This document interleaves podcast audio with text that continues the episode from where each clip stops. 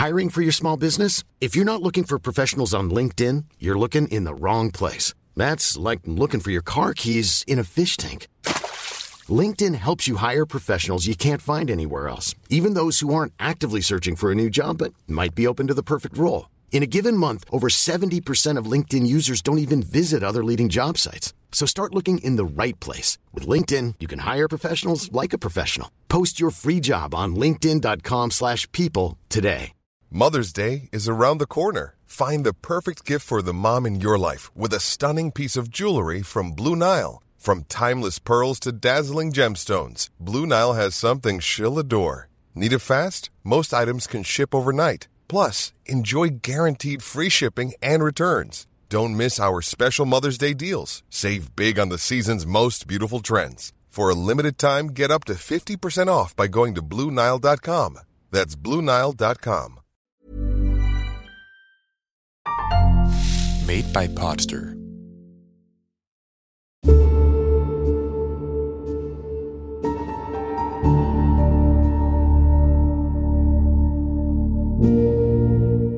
Du lytter til Forhøret, en podcastserie, der genskaber forhørssituationer fra autentiske kriminalsager.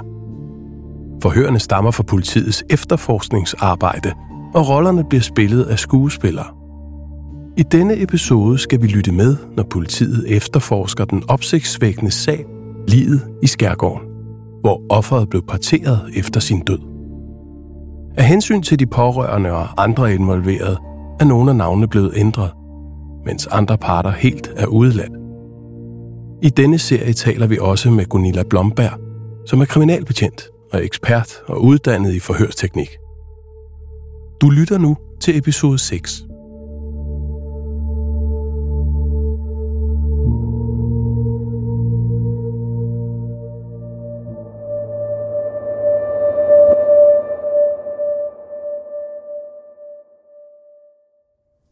Lad os se. Så er alle maskinerne i gang herinde, Leo. Jeg tror bare, vi giver ordet til dig, Leo, eftersom det er dig, der har bedt om det her forhør. Ja. Øhm. Det var os, der slog Michael ihjel. Okay. Det ville jeg have fortalt dig sidste gang. Men jeg blev bange. Da Michael kom hjem til os om aftenen, sagde han, at han havde travlt. Han, t- han tog sine sko af og gik ud i køkkenet. Han havde stadig bilnøglerne i hånden. Han sagde et eller andet sarkastisk om opvasken, ligesom han plejede at gøre. Sådan noget med, har jo rent og pænt som sædvanligt. Anatoly havde gemt en stor skruenøgle under en jakke i gangen, og han gik pludselig op bag Michael og slog ham i tændingen. Michael faldt omkuld. Han skreg ikke. Han sagde bare, ah. Anatoly slog ham igen. Det var min opgave at skære ham op, mens Anatoly gjorde køkkenet rent, så godt han kunne. Det tykke og meget mørke blod var løbet ud over halvdelen af gulvet. Han måtte bruge en fejebakke, som vi selvfølgelig smed væk. Jeg brugte en køkkenkniv og en sav. Jeg havde tøj på, som jeg alligevel ville smide ud, og to plastikforklæder. Anatoli og Leonard er tidligt i efterforskningen blevet mistænkt for forbrydelsen og nægter sig skyldige. Men nu, den 30. oktober, vælger Leonard at tilstå. Vi skal gøre opmærksom på, at denne episode indeholder detaljer, der kan virke stødende. Af hensyn til de pårørende er detaljer fra forhøret med Leonard udeladt. Det billede, som Anatoli og Leonard maler af Michael under forhørene, bekræftes ikke af nogen af de andre vidner. Forhør med Leonard Høglin den 30. oktober 2020, 97 dage efter Michaels forsvinden.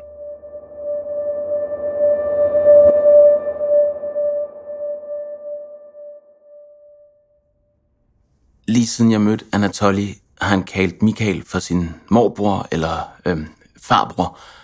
Han kaldte ham aldrig far. Michael sårede ham, og han pressede ham for penge og den slags ting. Og da vi så fandt sammen, begyndte Michael efter sine at være mere ubehagelig over for Anatoly, og troede med, at han ville slå mig ihjel. Så vi rejste væk. Da vi var på vej tilbage, sagde Anatoly noget, som jeg ikke synes var særlig fornuftigt.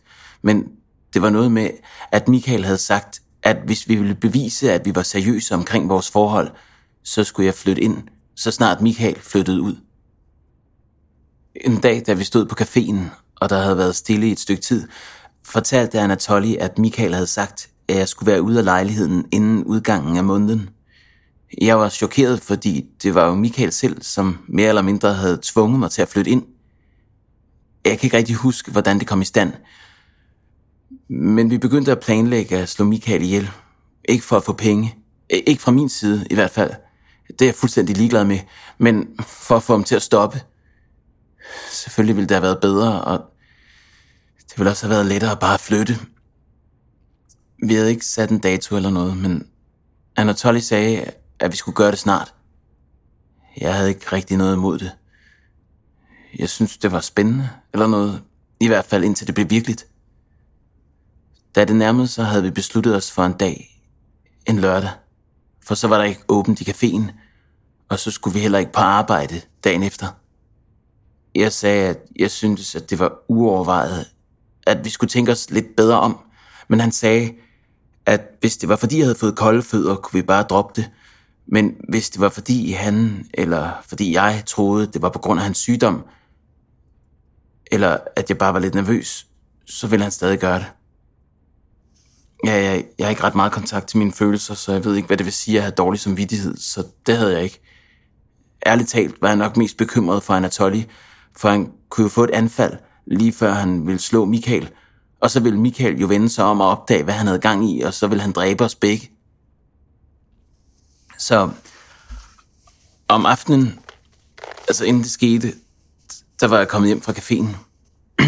Jeg havde mødt Michael dernede et par timer tidligere. Øhm, men vi spiste noget mad og så lidt film, indtil det ringede på døren. Så vendte Anatoly sig om mod mig og sagde, nu er det for sent at skifte mening. Vi havde klædt om, så vi begge to havde noget tøj på, som bare skulle smides ud. Jeg havde et par denim shorts på og en blå skjorte, tror jeg, og han havde et par shorts og, og en hvid skjorte, hvorpå der stod Karlskrona Jolleklub. Men altså, Michael kom indenfor. Anatoly havde sagt, at han ville gøre det øh, ud i gangen med det samme. Men han tøvede for længe. Det føltes som et helt år. Som sagt, så sad jeg på stolen i køkkenet, da Michael kom ind. Og mit hjerte bankede virkelig hurtigt, og i mit hoved skreg jeg, nej, nej, nej, nej, nej, men jeg sagde ikke noget, og jeg tænkte, at det allerede var for sent.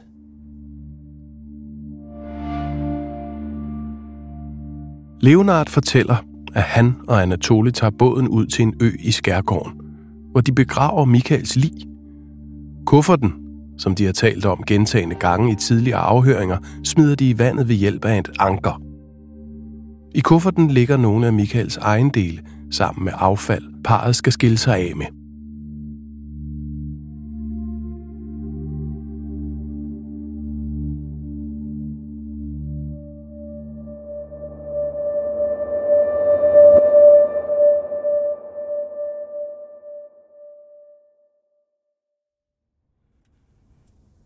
Okay.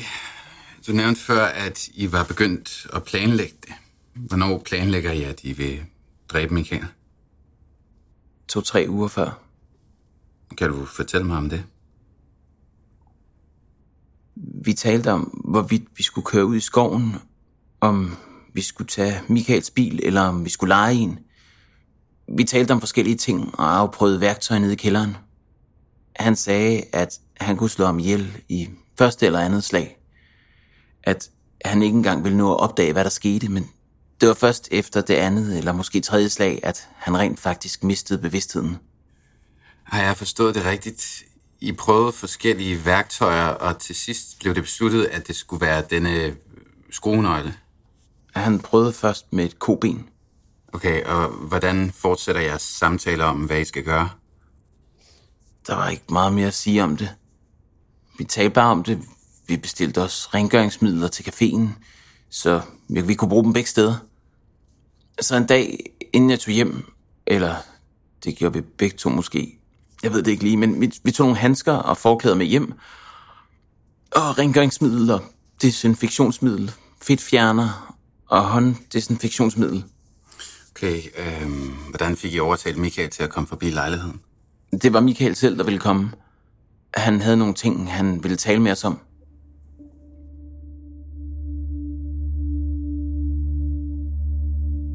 Et erkännande har egentligen En tilståelse har i virkeligheden ikke mere værdi end en benægtelse. Der er ingen forskel. Det er derfor, vi er nødt til at komme til bunds i det. Vi får jo også falske tilståelser. Der findes mennesker, der påtager sig skylden for forbrydelser, som andre har begået. Og derfor er en tilståelse aldrig nok i sig selv. Hvis man tilstår, skal der være beviser for, at man rent faktisk har gjort det. Og der skal også være beviser, hvis du nægter. Der er altså en forskel.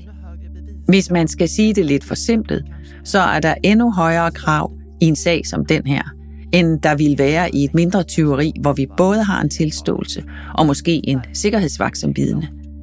Det er klart, at sådan skal det også være, men i forbindelse med grov kriminalitet, der kræves der noget mere.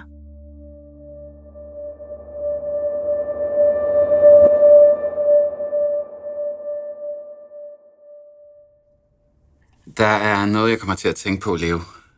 Da vi spurgte, hvornår I begyndte at planlægge det, nævnte du, at det nok var to-tre uger før, hvis jeg ikke husker meget galt.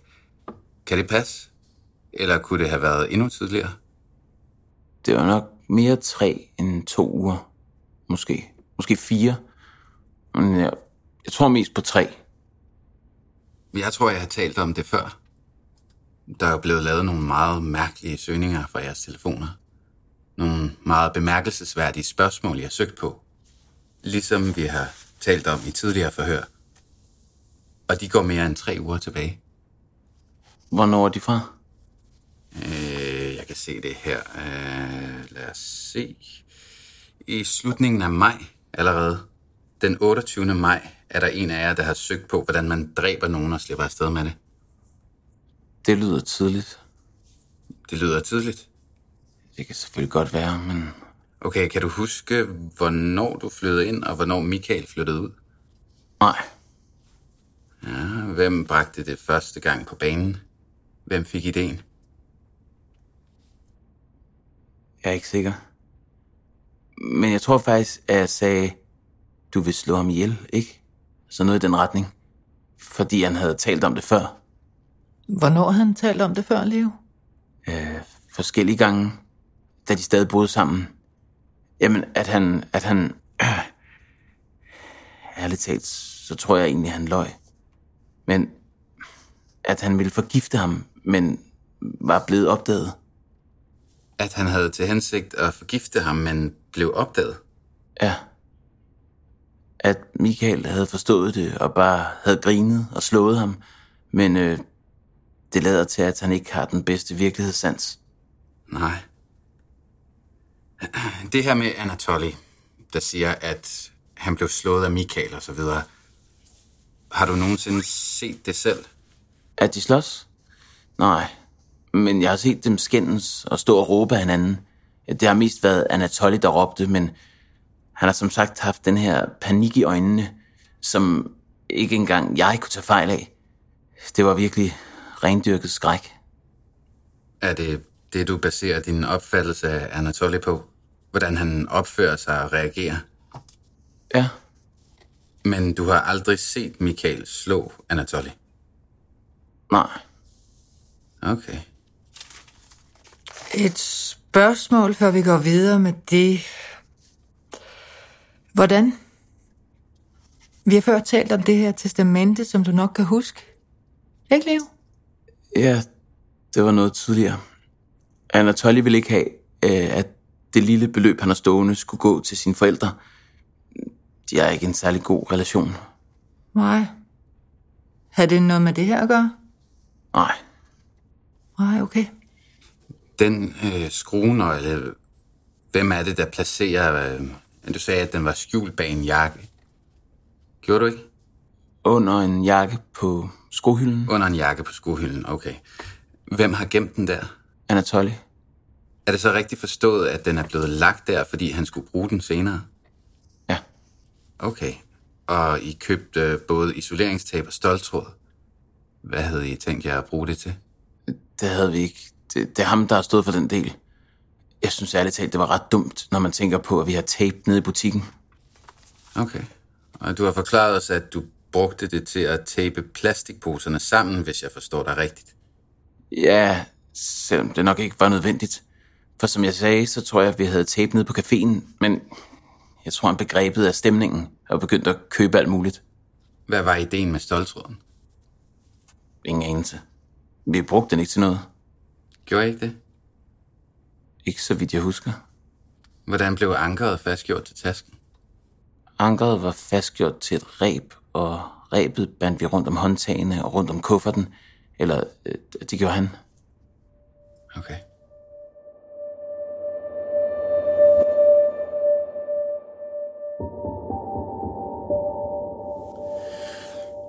Okay, hvordan øh, besluttede I, at det var Anatoly, der skulle slå ham ned? Jeg ville aldrig kunne dræbe et menneske.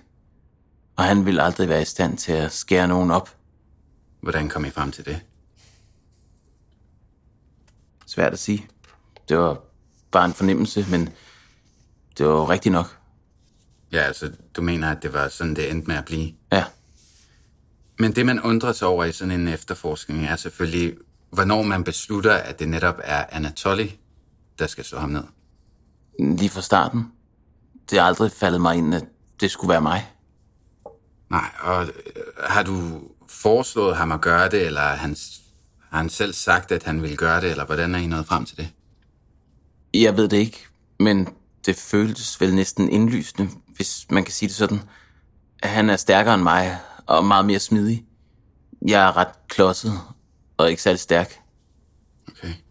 Men han sagde også, at hvis noget gik galt, og Michael angreb mig, så måtte jeg tage en kniv og stikke ham ned. Havde du en kniv klar? Ja. Hvor havde du den kniv? På køkkenbordet.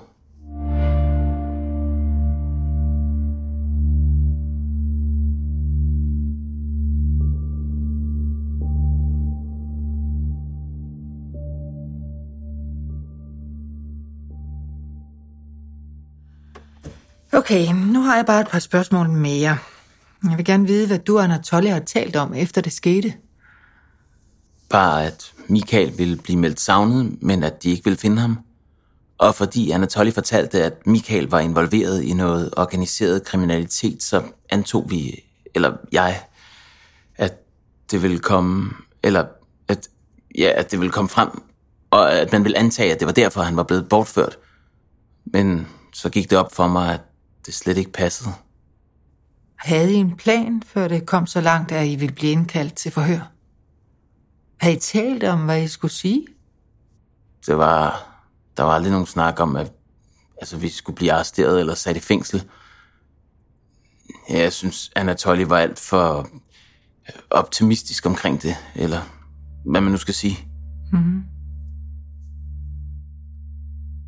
Leonard giver en meget detaljeret beskrivelse af mordet, og hvad der sker bagefter. Der kommer detaljer frem, som skal vise sig at være i overensstemmelse med politiets retsmedicinske undersøgelse. De oplysninger, Leonard giver, fører også til, at Michaels lig bliver fundet. Forhør med Leonard Høglin 5. november 2020, 103 dage efter Michaels forsvinden og 6 dage efter hans tilståelse.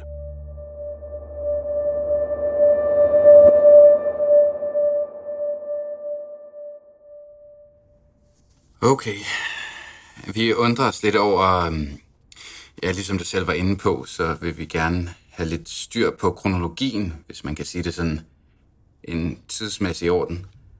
Du nævnte, at der gik 3-4 uger, hvis vi har forstået det rigtigt. 3-4 uger efter, at du havde overhørt et skænderi. Der var i hvert fald dårlig stemning mellem Anatoly og Michael. Og så udbryder du, du vil slå ham ihjel, ikke? Og Anatoly svarer, vil du have mig, hvis jeg gjorde det? Ja, noget i den retning, ja. Noget i den retning, ja. Det vi undrer os lidt over er, hvordan, hvordan går det egentlig til, eller hvordan er det... Øh, vi spekulerer på, hvilke signaler det er, der får dig til at stille det spørgsmål. Jeg ved, at Anatoly hader Michael. Jeg ved, at Anatoly hader ham, og han har talt om at dræbe ham før. Faktisk har han talt om at forgifte ham, dengang de boede sammen. Okay. Hvis vi starter med forgiftningen, kan du så prøve at forklare mig lidt mere om det? Hvorfor fortalte han dig om det, og hvordan sagde han det? Det var tidligt på året, øh, næsten i begyndelsen af januar. Han var lige blevet slået af Michael. Øh, værre end normalt. Og så sagde han, at det var blevet opdaget, da han ville forgifte ham. Hvis du kan prøve at forklare i lidt flere detaljer, hvordan han fortalte dig det. Hvis du tænker dig rigtig godt om. Ja, jeg har en meget dårlig hukommelse, når det kommer til ord. Jeg kan godt huske billeder, men lige ord og tal. Okay. Øh, det var noget med, at han skulle have små doser i hvert måltid, eller noget i den stil, så der ikke var nogen, der ville opdage det, hvis han blev obduceret senere, tror jeg. Men Michael havde gennemskuddet det. Det virkede, som om Michael ligesom var... Ja, som om han vidste præcis, hvad andre tænkte. Eller som om han altid var et skridt foran, eller sådan noget. Hvad mener du? Altså, hvordan ville han helt præcis gøre det? Hvad var det for en gift? Sagde han det? Nej, det sagde han ikke. Hvornår ville han have gjort det? Sagde Anatoly det? I begyndelsen af året. I begyndelsen af året. Hmm. Så du hørte om det cirka samtidig med, at han ville have gjort det? Ja, altså, det var selvfølgelig bagefter. Ja, okay. Var I kærester, dengang han fortalte det? Nej, Nej. det var sidst på foråret, tror jeg. Men så har vi stadig... Øhm, jamen, så er der jo gået en rum tid mellem januar og juli, hvor det skete, Leo. Det er seks måneder. Kan du fortælle mig, hvad der skete bagefter, hvis I snakkede mere om det fra januar frem? jeg husker det ikke, som om vi talte om den specifikke ting allerede dengang. Så var jeg i hvert fald ikke indblandet. Eller, hvad skal man sige? Nej, okay. Det har bare været... Øhm, jeg har bare hørt, at Michael har slået Anatoly, og Anatoly har ikke været i stand til at slå tilbage. Er det noget, Anatoly har sagt i den her periode mellem januar og juli? Altså om forgiftningen. Nej, jeg tænker på det med, at øh, Anatoly hader Michael, og at Michael har slået Anatoly. Er det noget, jeg har talt om? Det har vi talt meget om i al den tid, vi har kendt hinanden. Ja, eller hvad man nu skal kalde det. Men Anatoly har aldrig snakket om, at han selv slog Michael. Kun at Michael slog ham. Og han var blevet helt paralyseret, da Michael begyndte at slå ham og den slags ting. Nu er det et lidt hypotetisk spørgsmål, eller det er det måske ikke engang, men kan du, eller har du nogen form for idé om, hvor ofte I talte om det? Ganske ofte. Det var et følsomt emne. Hvad ganske ofte? Ganske ofte er nok mindst en gang om måneden. Måske et par gange om måneden. Men vi talte ikke om mor eller noget den dur. Det handlede mere om Michael og den slags. Michael skulle have presset en masse penge ud af Anatoly og sådan noget. Så ja, vi talte vel om det en, en gang om ugen. Okay. Under begge jeres forhør har vi jo talt om de Google-søgninger, I har lavet. Har du været med til at lave de søgninger? Nej, Okay. Det er jo især den her artikel 16 Ways, som vi tænker på. 16 måder at dræbe nogen på og slippe afsted med det. nej, det var jeg ikke en del af. Har Anatoly talt med dig om, at han har søgt på det? Nej, jeg blev meget overrasket. Jeg har slet ikke googlet noget som helst. Der har også været søgninger om gift. Ja, det sagde jo. Jeg blev som sagt overrasket over alle de ting. Så du kender heller ikke noget til det. Nej, Så har jeg også et andet spørgsmål. Der er også blevet søgt på brugte våben, og hvor man kunne købe dem. Ved du noget om det? nej. Altså, han har talt om, at han havde en, en våbentilladelse. At vi faktisk kunne tage ud på en, en skydebane engang. Men han har ikke sagt, at han har søgt på det. Så der var ikke noget i løbet af den planlægning, du har fortalt os om, hvor du havde brug for at søge på internettet, eller Nej, finde en bog, eller sådan noget? nej. Ah, okay. Jeg forstår godt, at det ikke er så let at svare på, Leo, men på den dag, øh, på en eller anden måde, lyder det lidt som om, Det spørgsmål, du stiller, Anatoly, hvad er det, der får dig til at tænke sådan? Eller får dig til at spørge ham på lige præcis det tidspunkt? Forstår du, hvad jeg mener? Ja, jeg forstår, hvad du mener, men jeg ved ikke helt selv, hvorfor jeg stiller spørgsmålet. Det kom ligesom bare... Jeg var mest chokeret over, at Michael, som selv mere eller mindre havde tvunget mig ind i lejligheden, nu også ville tvinge mig ud. Og det ville blive så stressende med kun en måneds varsel. Hørte du Michael sige de her ting? Nej. Er det Anatoly, der har fortalt dig det? Ja, og det var endda anden gang, han sagde det. Han havde også sagt det et par dage før. Altså, at Michael ville have mig til at flytte ud, og jeg bad ham om at tale med ham igen. Og det havde han så gjort, men Michael mente stadig, at jeg skulle flytte ud. Ja. Okay, og så blev du vred? Vred? Jeg var chokeret. Ked af det. Jeg ved det ikke, men jeg kunne også se, at Anatoly var meget frustreret. Hvordan talte du og Anatoly om det? Hvad mener du? Da du bliver vred, hvordan blev diskussionen mellem jer to så? Altså udover det spørgsmål, du stillede ham, og det svar, du fik. Jeg siger ikke så meget, når jeg bliver vred. Jeg plejer ikke at bruge grimme ord, eller hæve stemmen, eller noget af den stil. Det var mere ment som en forklaring på mit eget dumme spørgsmål. Okay. Vil du, øhm, vil du selv sige, Leo, at det er omkring det tidspunkt, at øh, selvom du ikke selv troede, det kunne ske, det har du jo forklaret os, men er det omkring det tidspunkt, at planerne begyndte at tage form? Ja, ja, det var vel startpunktet, på en måde.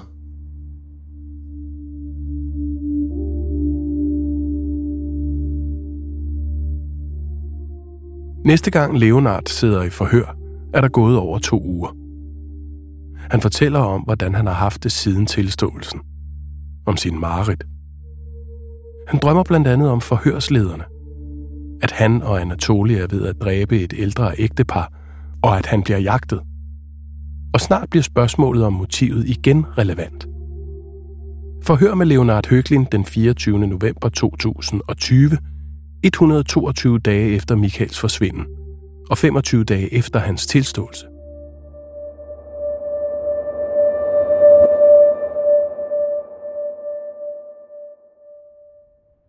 Men det, der måske er lidt svært at forstå, og som vi har været inde på flere gange, er jo, hvorfor du gør det. Hvorfor går du med til det og accepterer det, sådan som du har gjort? Så er vi inde og tale om motiver. Man taler om motiver eller bevæggrunde i ental eller flertal. Hvad vil du sige, motivet bag det her er?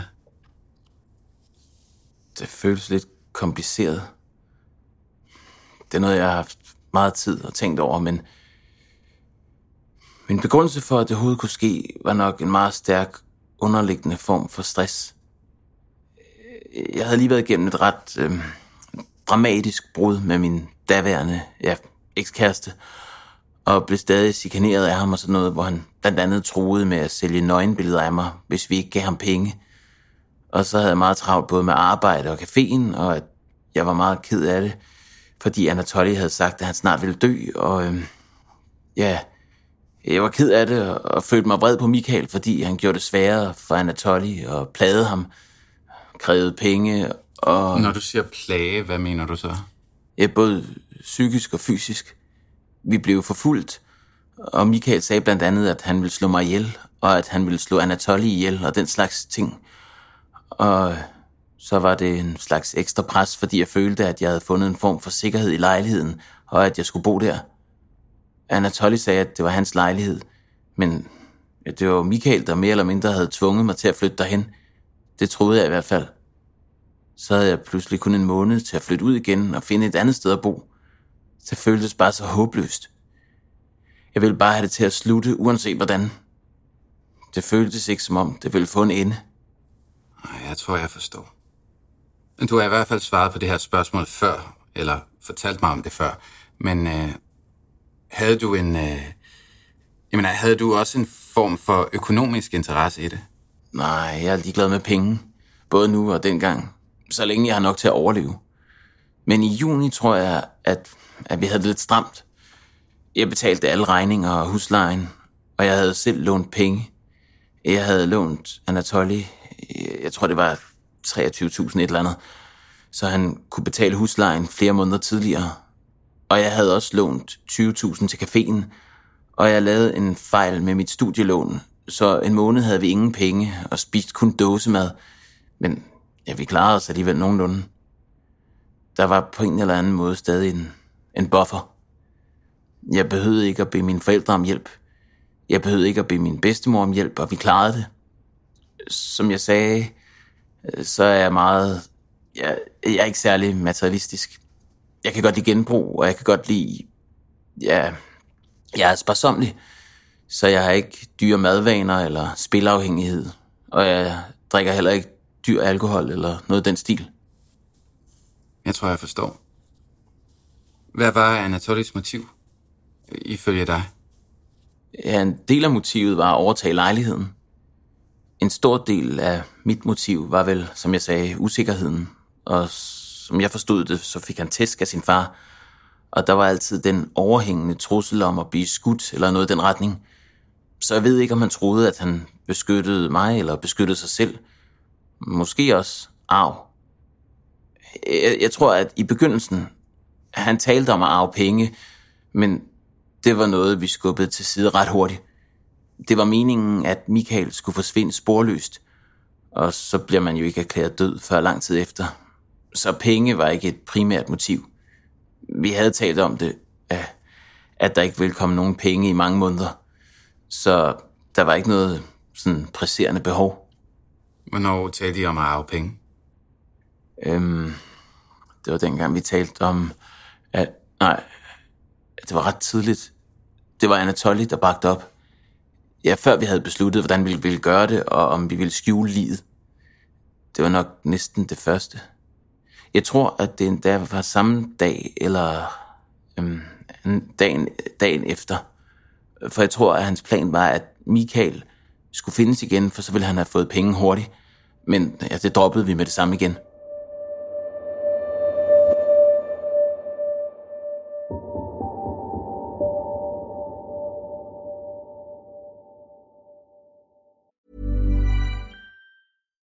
Here's a cool fact.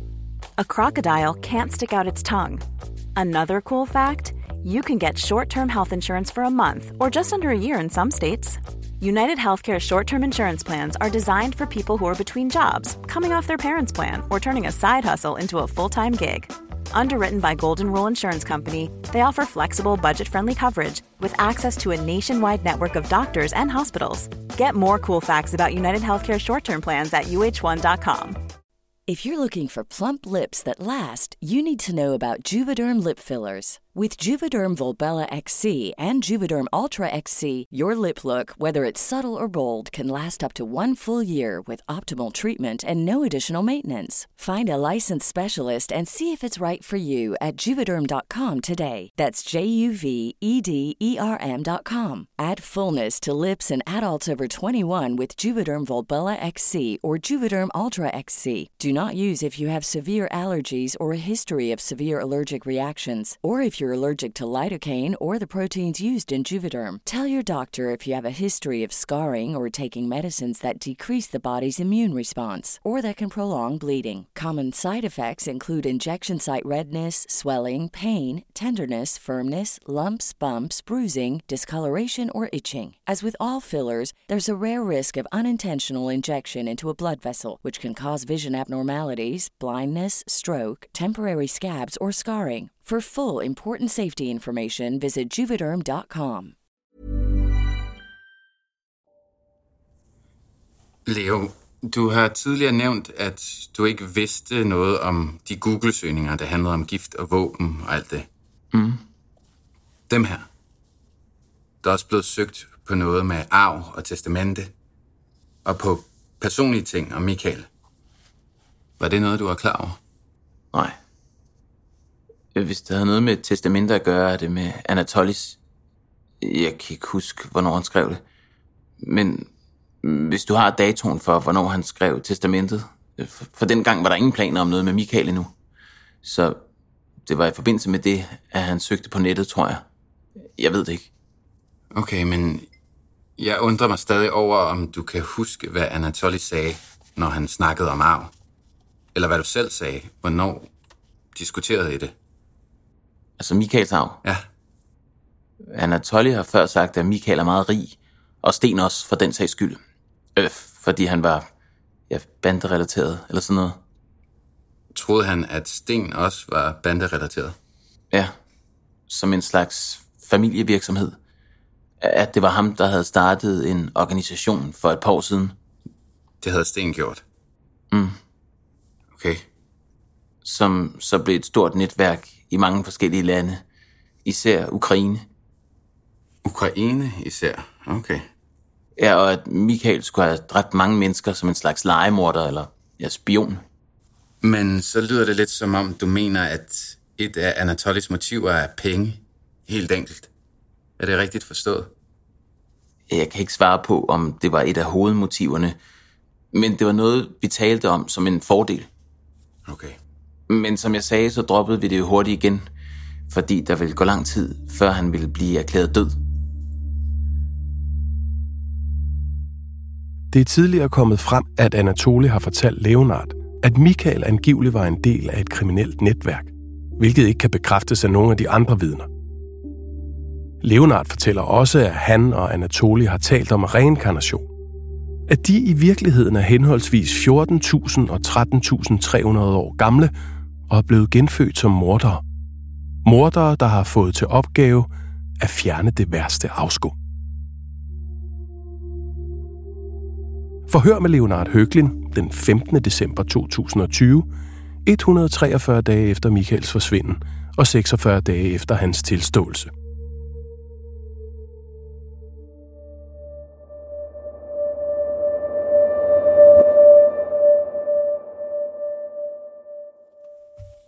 Jeg vil gerne vide lidt mere om alt det, du har fortalt om bandekriminalitet og sådan noget. Hvad tænkte du om det? Det her med, at Michael skulle være legemorder eller sådan noget. Hvordan følte du og tænkte du, da du hørte det? Og hvordan tænker du i dag om det? Hvad jeg tænkte? Øhm, altså, hver gang jeg fik noget nyt at vide, som virkede urimeligt, så tog jeg det med et grænsalt, kan man sige. Jeg tænkte aldrig, at det var lodret løgn, for det kunne jeg ikke få mig selv til at se. Og ja, så var det ligesom ikke, fordi jeg tænkte, nej, det er løgn, men mere, at jeg tænkte, at det måske var sandt. Men efterhånden, som vi blev ved med at tale om det, føltes det på en eller anden måde mere og mere sandt. Jeg prøvede jo at undgå at være alene med Michael, hvis han for eksempel kunne finde på at, jeg ved ikke, at kvæle mig bagfra eller sådan noget. Og jeg var bekymret, når Michael var alene med Anatoly, og jeg prøvede at sørge for, at jeg altid var der sammen med ham. Men hvis vi var nede i kælderen, for eksempel Michael og jeg, ville jeg skynde mig op, eller sørge for, at jeg ikke havde ryggen til, og sådan noget. Var det noget, som Anatoly også talte om? At han ikke ville være alene med Michael, eller hvad? Ja. Okay, og hvad tænker du om det nu? Jeg er stadig svært ved at forstå det. Jeg forstår ikke, hvordan Anatoly havde fantasi til alt det, eller hvad skal jeg sige, hvor han fik det fra. Altså, der var så meget, og han, han holdt styr på det hele. Det virkede absurd, at alt, hvad han havde sagt i et helt år, skulle være løgn.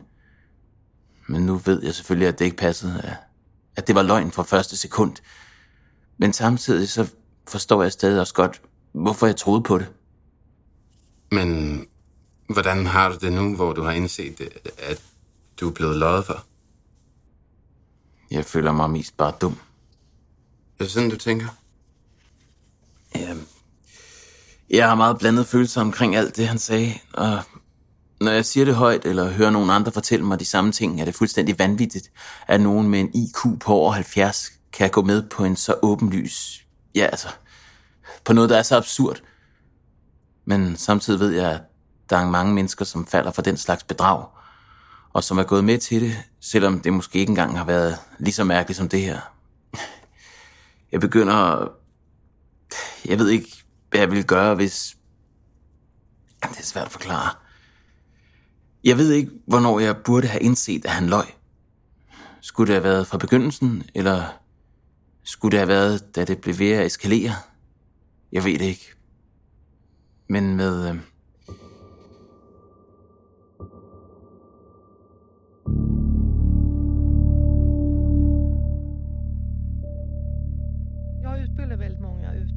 Jeg har uddannet mange efterforskere, både civile og politifolk. Objektivitet er det vigtigste i den forbindelse, og det er noget, vi er nødt til at efterstræbe, når vi laver en stor efterforskning, eller undersøger andre mulige forklaringer. For at få en god efterforskning, der er juridisk forsvarlig og præcis, er det meget vigtigt, at vi arbejder objektivt. Alt andet er spild af tid. Det er noget, man skal huske på som efterforsker, hvis man føler, at man nogle gange kan blive slået ud af kurs, fordi man også har en kollega at forholde sig til. Og en efterforsker, der sidder og ser med og læser forhørene igennem efterfølgende. Man mister et helt forhør, hvis man ikke er objektiv. Det er den eneste drivkraft, hvis man vil have en god retssikkerhed, både i forhørene og i resten af efterforskningen. Det er det, vi skal huske os selv på, og det er det, jeg altid siger, når jeg uddanner efterforskere. Fordi det er så vigtigt. Objektivitet er det mest grundlæggende for et godt stykke arbejde.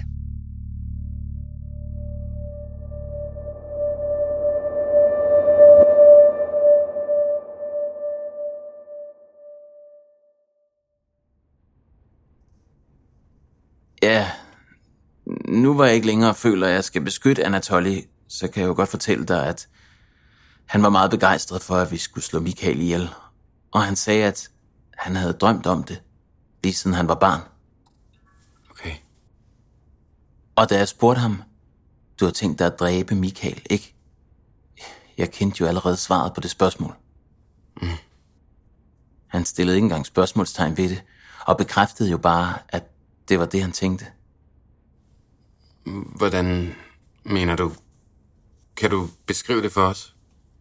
Hvad mener du med, at han var begejstret? Hvad tænkte du?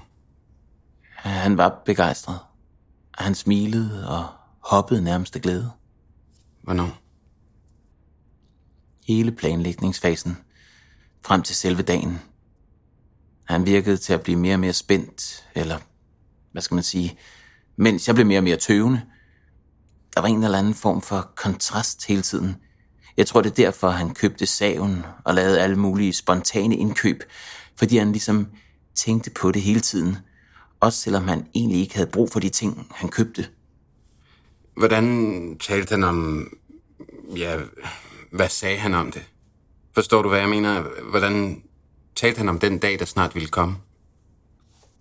Vi talte meget om forskellige scenarier og den slags ting. Ja. Hvad vil være den bedste måde at komme af med livet på og den slags ting. Vi besluttede, at vi havde allerede besluttet det, da vi gjorde det, men vi talte hele tiden om, om der var en anden måde, der var bedre. Ja. Leo, jeg tænker på, hvordan ved du, at det var det, han var begejstret for? Mærker du en forskel på ham? Jeg lagde mærke til det, når han talte om forskellige ting. For når han talte om det her, så smilede han over hele femøren, og han sagde, jeg har drømt om det her, lige siden jeg var barn.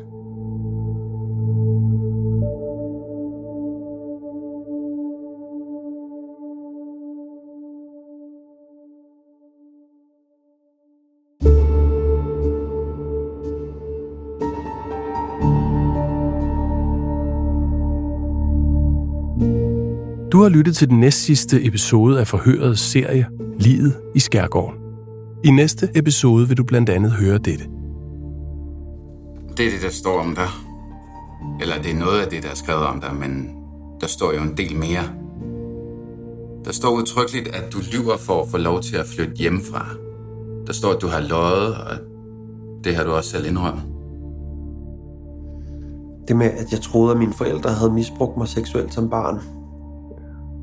Jeg ved logisk set godt, at det ikke skete, men på den anden side har følelsen altid været der. Øh, det har på en måde fået mig til at opleve en masse had mod min far, simpelthen. Er der noget andet, du vil tale om, Anatoly? Det er jo dig, der har ordet i dag. Ikke lige nu. Ikke lige nu. Nej. Okay. Jeg føler, at det er det vigtigste, jeg har fået sagt nu. Og så tager jeg det andet, når, når jeg er klar.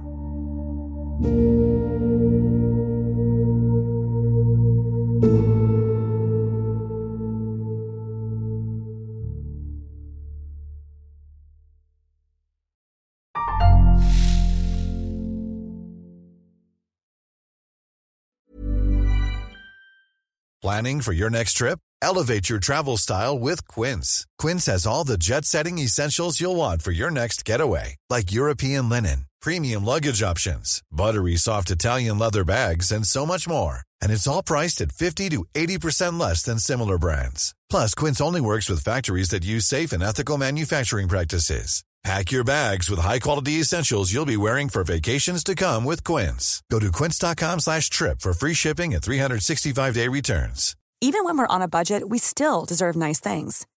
Quince is a place to scoop up stunning high-end goods for 50 to 80% less than similar brands. They have buttery soft cashmere sweaters starting at $50, luxurious Italian leather bags, and so much more. Plus, Quince only works with factories that use safe, ethical, and responsible manufacturing. Get the high-end goods you'll love without the high price tag with Quince. Go to quince.com slash style for free shipping and 365-day returns.